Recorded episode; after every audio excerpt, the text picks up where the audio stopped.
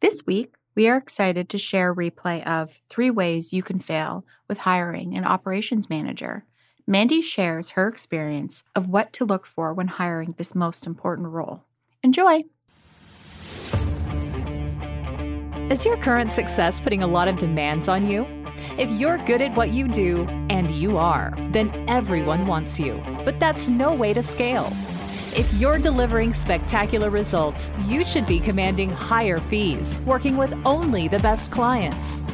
Welcome to the Hands Off CEO podcast, where world class agency owners and consultants learn how to fully monetize their expertise and scale profits by doing less. Here's your host, Mandi Ellefson. Hello, Mandi Ellefson here from Hands Off CEO. Today I'm going to share with you why the position of a COO, second in command, operations manager, whatever you want to call it, that right hand man, right hand woman in your consulting agency, why it's so difficult to hire this person and get the position right. I'm going to be talking about three different ways that they fail most people are only looking at one way. Most people are looking at the person and the fit and all of that. And that is only one piece of the puzzle. And it's actually the easiest part because it's just a matter of screening. So I'm going to share with you what those three things are and then how to get them right. We've had a lot of experience hiring operations managers for our clients and helping them hire their own operations managers. I've hired a couple myself and had a bit of crash and burn, and I've also had some enormous success. My second in command is absolutely amazing. She's our program director. And I just basically dreamed her out of my mind. It's just really an incredible position. And, and actually, she has been a fractional COO for 100 different companies. So she does training for our, our operations managers for our clients, actually. So this is where I'm coming from on this. And this is some of the things that we have actually discovered where the failure points are. So I'm going to share that, that with you. So there's three main areas that you have to get right in order to get this position right. So one of them is that your company needs to be ready. So your company needs to have a clear offer that you sell and that it is profitable, you have strong cash flow, and your company has to be at a place where you know what you're selling, who you're selling it to, and the foundations of the business, you have a working model. Now, one of the challenges with service based companies, consulting companies, agencies, the challenge is that as you're growing, then you hit a point where your model is kind of unwieldy it doesn't quite work very well. And you try to hire an operations manager to try to fix that and help you scale. But the challenge is more on a foundational level that you haven't actually fixed that first. With the right support, you can actually hire that person and have them help you fix it with you, but you really have to have outside perspective to really help you understand what is broken in your business model and how to fix it. So if you're really not at that level, if you're going to be hiring an operations manager at the same time, make sure that you're getting support around this. Otherwise, the likelihood of you failing with, with this new hire is very, very high. Actually, the operations manager role, this is actually one of the highest, the position that has the highest failure rate, second only to salespeople. salespeople are very difficult to hire Operations managers are second highest from what we have seen. Now, they're out there and they can add a tremendous value to your business, but you have to be ready for them. Your company needs to be in a place where you can attract someone who's excellent. Now, if your company is not in that place, then, you know, why are they going to want to work with you? So someone who has the skills and the leadership to be able to be in this position, they have a top performer and you only want to hire a top performer, by the way because a top performer can do the job of five people. Literally, they can. I see this in my own company. So you really want to have a top performer, even if you find creative ways to be able to work up to having this person in, in your company. We have creative ways that we do that with our clients all the time. But your company has to be led by a strong visionary and you, you really have a direction where you're going. This goes into the next. So we just talked about the business needs to be ready. But now let's talk about the leader the, the leader of the company, the CEO, needs to be ready for this role, this second in command role, because you have to be at a place where you are ready and willing to let go. And it doesn't mean that you're just going to let go all at once. That's not necessarily going to be the best for this new hire or or someone in your company that you're actually grooming to become that role. That's actually the best way to do it. If you have that person who has that the leadership skills and also has some core level skills if you can develop them. That's actually something we do with our clients teams all the time. And it's actually a core part of our, our Scale to Freedom programs is our team program that comes right along with it. You have to be in a position where you are ready as the CEO to let go and you're ready to set an intention for what things need to look like, but you need to let go of how they're done because your job is the what and the why and the how is your team's job. So you as the CEO, you have to be ready to set a clear vision and to really lead your team in that vision, really step up, assume the role as the leader of the company. And I can go more into that, but that's one of the aspects. If you're not ready as the CEO, if you're a, a level six CEO, you're only going to be able to, to attract a level five operations manager no one beyond that's going to want to come into your company. So one of the best ways that you can actually attract in better talent into your team is actually to become a better leader and to raise your ability, your skills, how you're showing up as a leader so that you can attract in someone at that next level. And this is actually something that I have discovered with my own development as a CEO is that there were some failures that I had coming up to. They weren't really failures. It was just like they were stepping stones, really that helped me grow as a leader and helped me be in a position where I was really ready to attract in that level of person. So we talked about the company needs to be ready and the CEO needs to be ready. And now the third thing is this is what most people look at. Most CEOs are they're looking at screening the person. So you're looking for the fit. There's a lot of aspects to this, but it's screening someone for the hard skills, the soft skills. So their ability to lead and their developability of them really. So you really are looking for someone who you can really develop as a leader and has a proven track record of moving and leading people. And it doesn't necessarily mean they have to have an operations manager role or a chief operating officer title, but they need to have some of that experience. And the other aspect of this is that there are some skills, right? There are some hard skills. The skills are actually one of the easiest things to teach.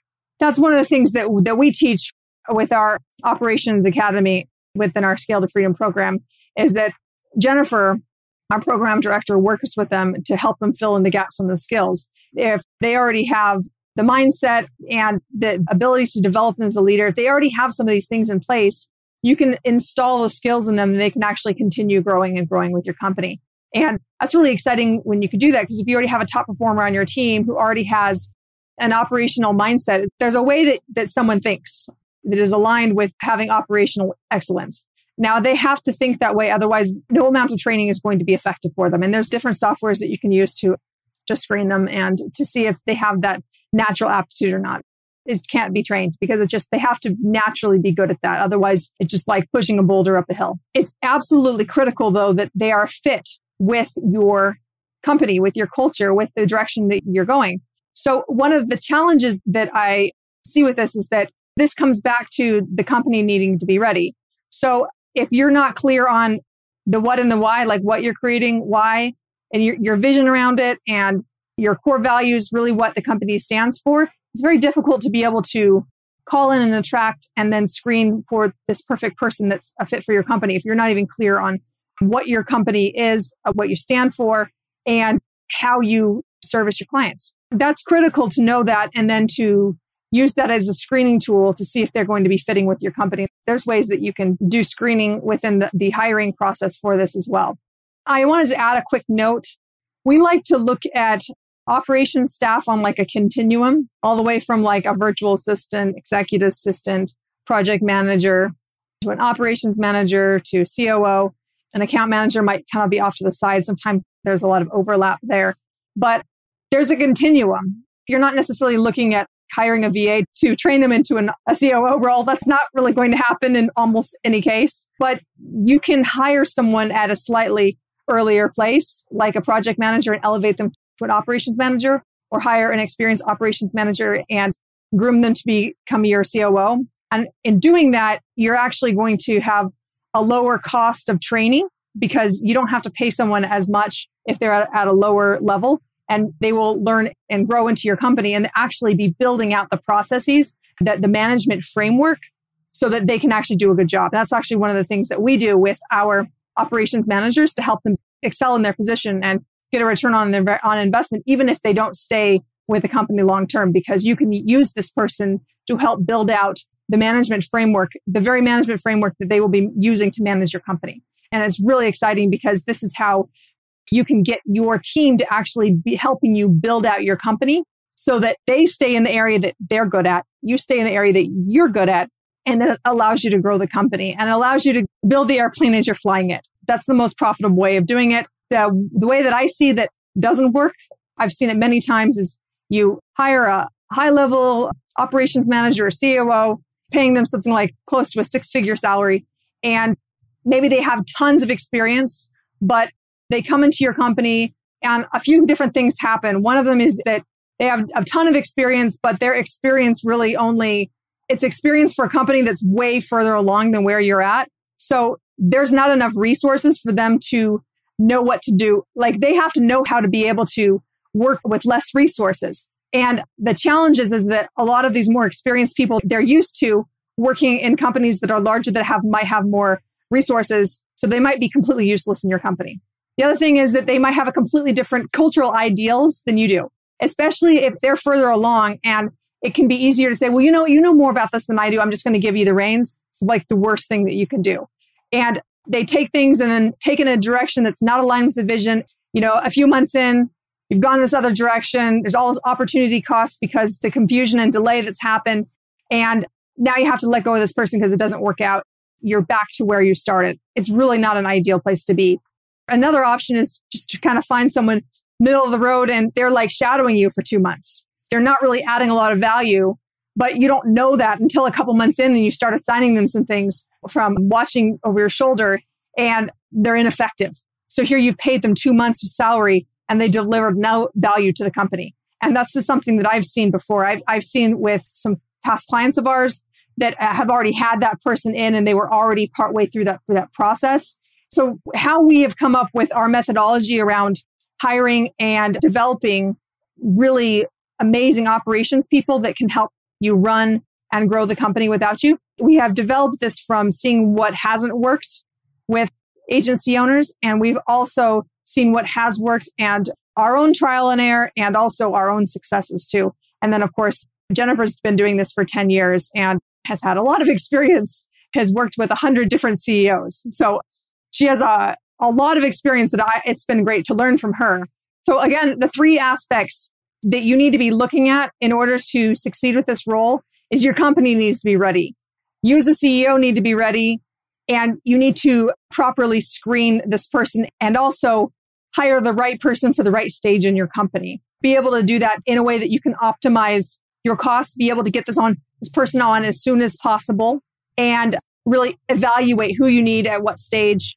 And if you have those three things aligned, the likelihood of you having success is significantly higher. This is also why we're, we're able to guarantee results for our clients when we hire an operations manager because we know we have these three things in place, the likelihood of them having success with this position is very high. Anyway, I'd love to hear what your thoughts are on, you know, where you're at with this, where you maybe have failed in the past with hiring an operations manager or some other project manager you'd hope that would be able to take more off your plate. If you are listening to this and you're like, oh, wow, I would love to get some more feedback on this, you know what? Why don't you reach out? Let's have a conversation. I can give you some feedback on what you're doing right now with your operations manager and how you might be able to get better results for them. Or if you haven't hired them yet, like maybe give you some, some feedback on it. So you can reach out to me, Mandi at handsoffceo.com, M A N D I at handsoffceo.com. I'd love to have a chat. This is Mandi Ellefson from Hands Off CEO signing off.